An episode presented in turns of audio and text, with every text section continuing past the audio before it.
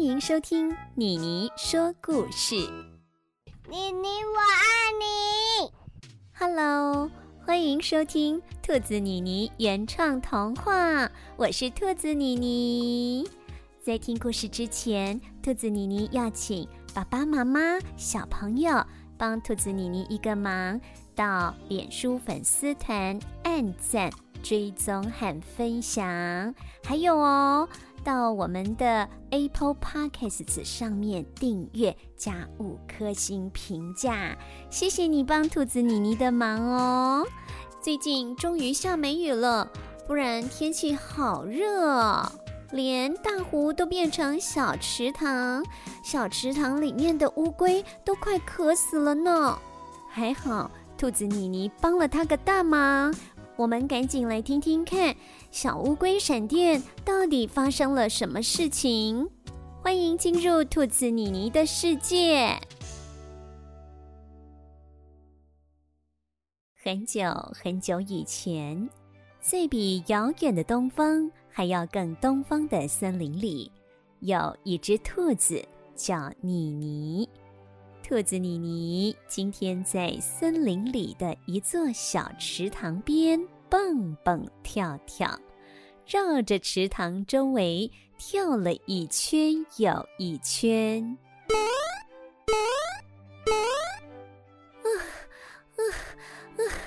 好久没运动了，一大早来池塘边慢跳，活动一下身体最健康了，晚上睡觉都睡得比较好。就当兔子妮妮慢跳到第7圈时，仿佛看到什么东西一样，忽然停了下来。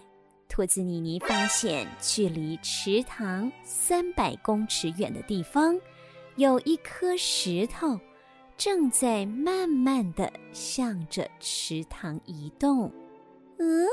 是我昨天没睡饱吗？我怎么看到有一颗石头在移动？我没看错吧？我靠近一点看看好了。兔子妮妮跳到会移动的石头旁，仔细一看，才发现那颗会移动的石头原来是一只乌龟。原来是乌龟啊！我还以为是移动石头呢。小乌龟你好，我是妮妮。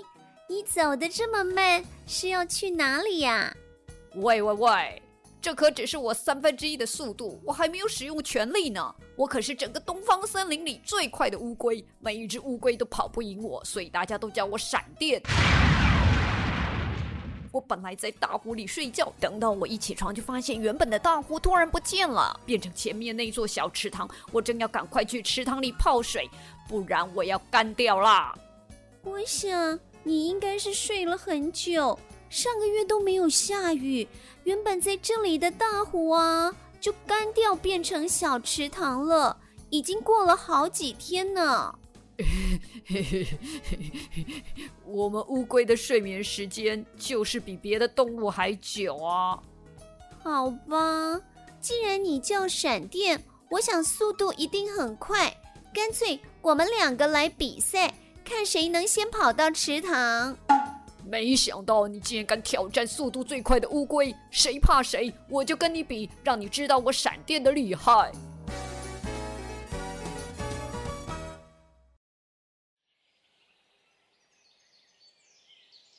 兔子妮妮与闪电2人并排面向池塘，2人的心情都十分紧张，身体微微向前倾，似乎等着口令一下就飞奔跑向池塘。1、2、3。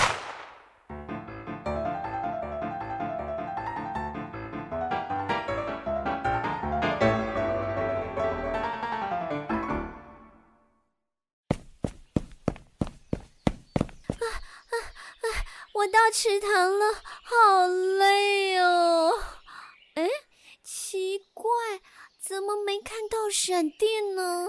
他该不会早就已经到了，等到不耐烦自己跳向池塘里了吧？兔子妮妮在池塘边左看看右看看，不断寻找着闪电的身影。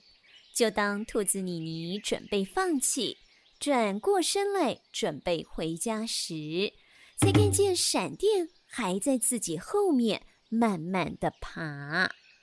原来它还没到池塘呢，看来就算是乌龟中的闪电，也还是跑不过兔子。我在这边等它好了哦。看着闪电慢慢爬的样子，有气无力，好像快要昏倒。兔子妮妮似乎想到了什么，蹦蹦跳跳地跑到闪电身边，把闪电从地上抱了起来。你要干嘛？赶快放我下来！兔子妮妮一句话也没说，抱着闪电又蹦蹦跳跳地跳到池塘边，迅速地把闪电丢进池塘里。啊，好舒服哦！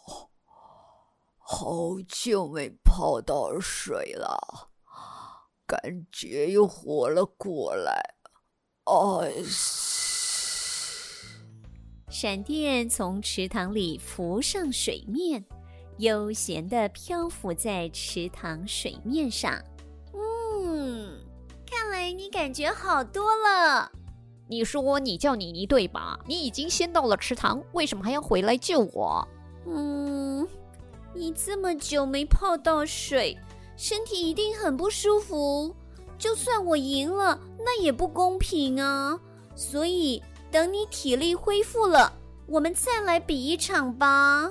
好，就这么说定了，下次我一定用最好的状态再跟你比一次，让你输得心服口服。你不要再睡太久，忘记了比赛就好。才不会呢！兔子妮妮又过了愉快的一天，不仅有做运动，还认识了最快的乌龟。也多亏了兔子妮妮的帮助，让小乌龟能够回到水里面生活，免于被晒干的危险。可喜可贺！可喜可贺。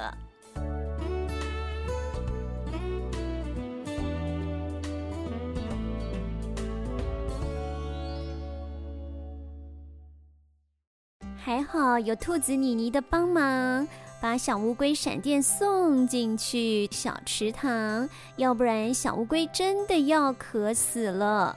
可是台湾还是很缺水哦，所以小朋友平常除了戴口罩多洗手之外，也要记得节约用水哦。洗手之后的水可以拿来冲马桶哦，小乌龟也不会渴死咯，所以小朋友要帮帮忙哦。谢谢你收听兔子妮妮，接下来兔子妮妮还会发生什么奇妙的故事呢？我们下集再会咯，拜拜。